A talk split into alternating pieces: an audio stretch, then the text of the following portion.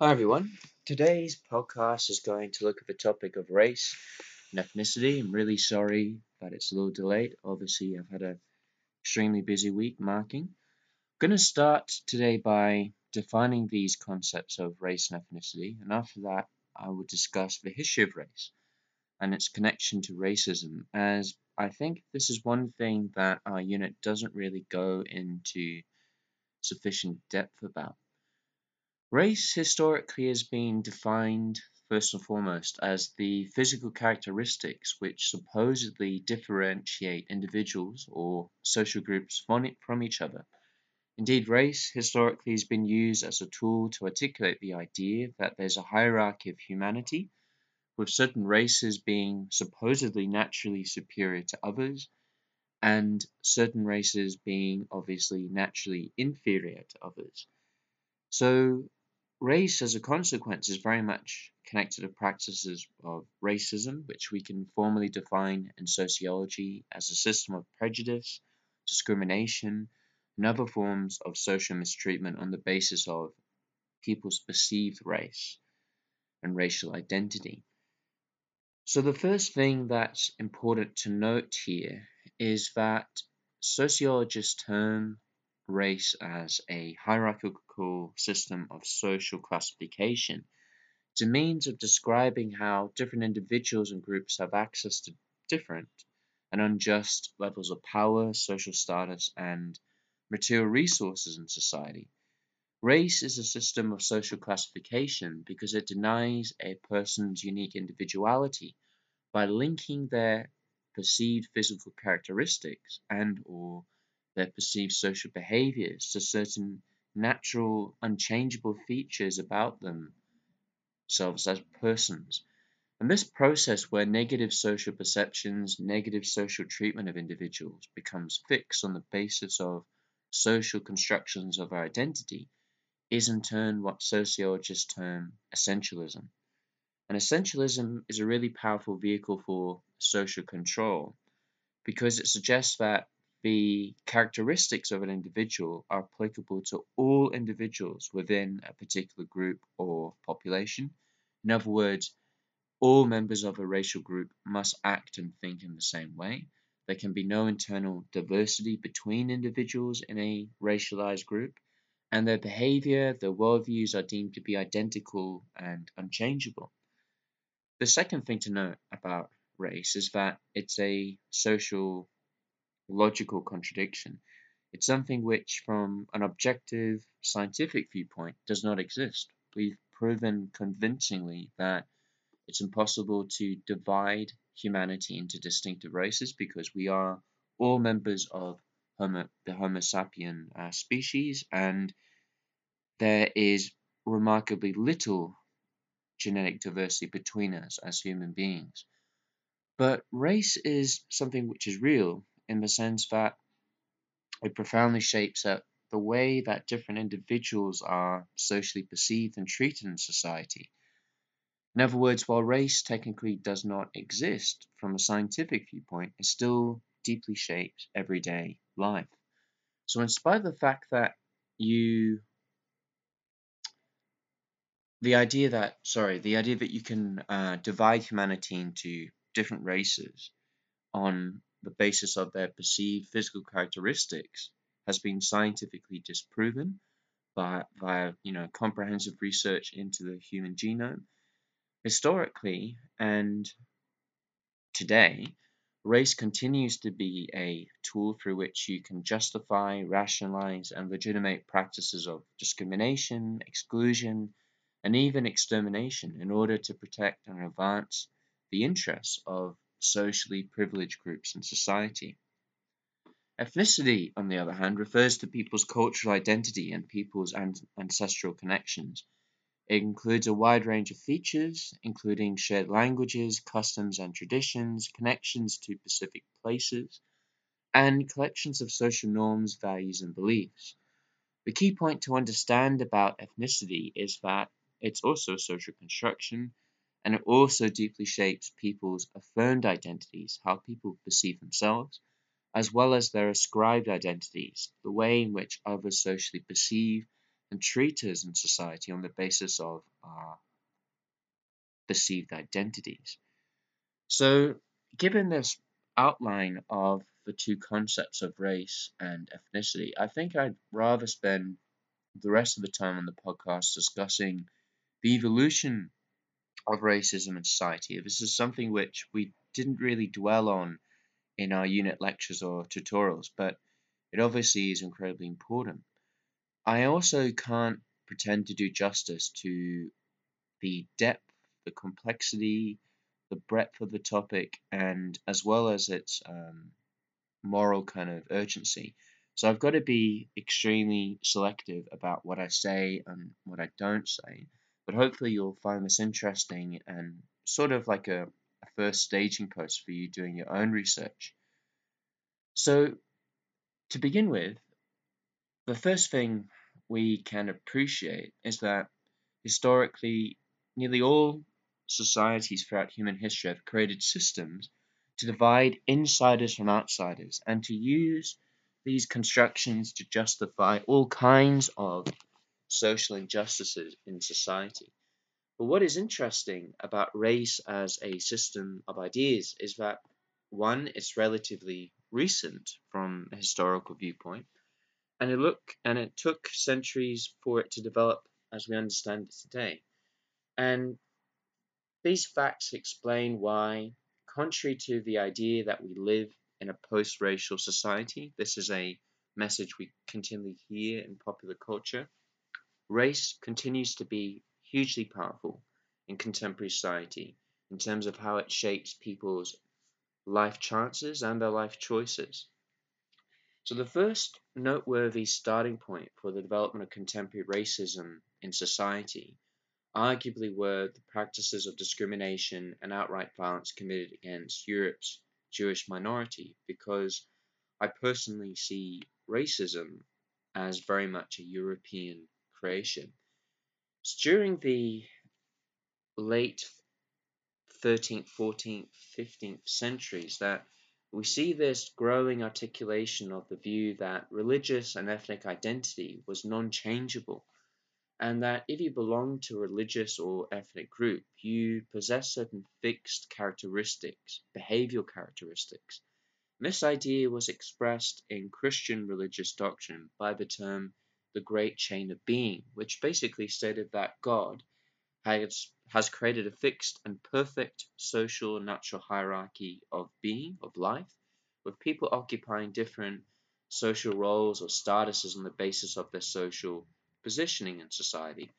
So if we look at the Spanish Inquisition, for example, obviously in Spain, special courts were created um, during the era of the Spanish Inquisition to determine whether individuals were genealogically, biologically, one quarter, one sixteenth, or even one thirty second Jewish, in order to hunt out Jewish people who were pretending supposedly to be Christian after Judaism and Islam were legally forbidden when the Spanish ousted the Moors from Spain in 1492.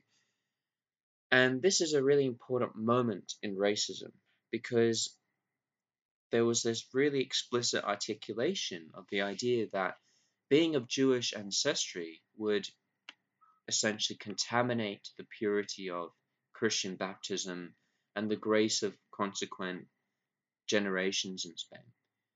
So another really important moment that led to the development of racism was the so-called discovery of the Americas and the creation of incredibly brutal colonial empires by Spain and Portugal in the in the so-called New World, faced with confronting huge cultural difference, Christian scholars started to divide different levels of humanity on the basis of whether they were savage or non-savage or barbarian and non-barbarian. And what they did was to position indigenous cultural beliefs, norms, and values being naturally inferior to the beliefs, the norms, and values of European Christianity. And of course, this was incredibly self-serving. If you want to loot uh, the newly conquered uh, societies of their natural wealth, if you want to enslave and exterminate its people, then these ideas provide a sort of moral rationale, moral justification for your own immoral actions. So, this idea of civilizational superiority was an extremely useful fiction that served to justify colonial practices such as slavery, mass genocide in the so called New World. And interestingly, this basic idea of civilizational superiority of Europe was further refined in the 19th century as we saw the colonialization of Africa particularly intensifying from the 17 uh, sorry the 1870s onwards whereby you see this hypocritical and convenient fiction of the white man's burden being created which basically said colonists white colonists are doing the indigenous people of Africa a favor by exploiting their labor and looting their natural resources and exterminating them. Lastly, racism was justified through Christian thought by the idea of polygenesis, the idea that humanity supposedly descended from multiple lineages, which actually went against centuries of Christian tradition that stressed that humanity shared universal features because all people were creations of God. But this idea of polygenesis proved to be very, very important because it opened the way for two discourses of colonialism in the 19th century. The first, which asserted that we can so called scientifically establish a hierarchy of humanity, and the other discourse, which stressed that societies progress in different stages of civilizational development, with European civilization supposedly constituting the highest reach of civilization. And these ideas were further complemented by corrupting the scientific ideas of Charles Darwin, whose thought was used to abuse, um, whose pardon me, whose thinking was abused to justify the claim that societies operate on principles of natural selection, they're governed by principles of competition and fitness, and hence the kind of racial and colonial domination that occurred um, in Africa in particular was perfectly natural and inevitable. So it was the idea that basically weaker races were inevitably going to die out. They were bound to be conquered by the stronger races. And it was also a very useful fiction because it allowed European colonists to claim that indigenous societies were basically too primitive to govern themselves or to claim that because they lacked European systems of law and governance, such as systems of private property ownership, as we saw in Australia with the doctrine of terra nullius, their land, their resources could be legitimately looted from them. But these idea, the ideas of uh, natural hierarchy were used for other purposes too. For example, to justify segregation in the United States, for example, even after slavery was abolished after the American Civil War, or to ground the arguments of the eugenics movement in the late 19th and early 20th centuries to forcibly sterilize certain groups of people, or to encourage selective breeding of certain populations. So, for example, Nazi Germany had a selective breeding program which was designed supposedly to breed a new generation of perfect Aryans. Now, what is interesting about contemporary forms of racism is that we live in an era where racism as a scientific doctrine has been thoroughly discredited, as I was mentioning before, by advances, advances in the sciences, as well as popular revulsion about the horrors caused by racism in society. For instance, the horror and the disgust triggered by the Nuremberg trials after World War II, which exposed the horrors of the Holocaust, but even though racism has been thoroughly scientifically discredited in society, it's been delegitimated as a biological reality, race still profoundly shapes the access people possess to key social resources and goods like education, health, the capacity to live in a safe environment, social prestige, so on and so forth. And obviously, race still deeply pervades political life, as we've seen this week. You could argue with some of the coalition's proposed new policies and people's everyday thoughts and behaviors, even if they're not consciously aware that their behavior is stemming from internalized racism. And this has led some sociologists to argue that contemporary racism has shifted away from grounding its beliefs in biology, but towards culture and the expressed desire to supposedly protect a society's cultural identity from outsiders. And this is typically achieved a number of ways, but we can see this happening quite consistently in far right political discourse, for example, through the creation of conspiracy stories, the assertion of bullshit stories that white majorities are in fact victims of racism, for example, through affirmative action policies, and the assertion that different cultures are fundamentally incompatible with each other and that they're trapped in uh, intractable conflict with each other. The problem with this new form of racism is that it often uses the subtle language of democratic ideals, for example, proclaiming to believe in equality, to actually advocate ideas that are really at their heart anti democratic. And another key focus of contemporary theorists of race, just to sum up, is not just interpersonal racism, but institutional kinds of racism, whereby racism is either subtly integrated into the everyday workings of institutions, such as by unconscious or conscious bias in the promotion of or lack of promotion of racial minorities into senior leadership roles, or a culture of tolerance for casual racial sentiments, or in institutional arrangements which are racist by their design.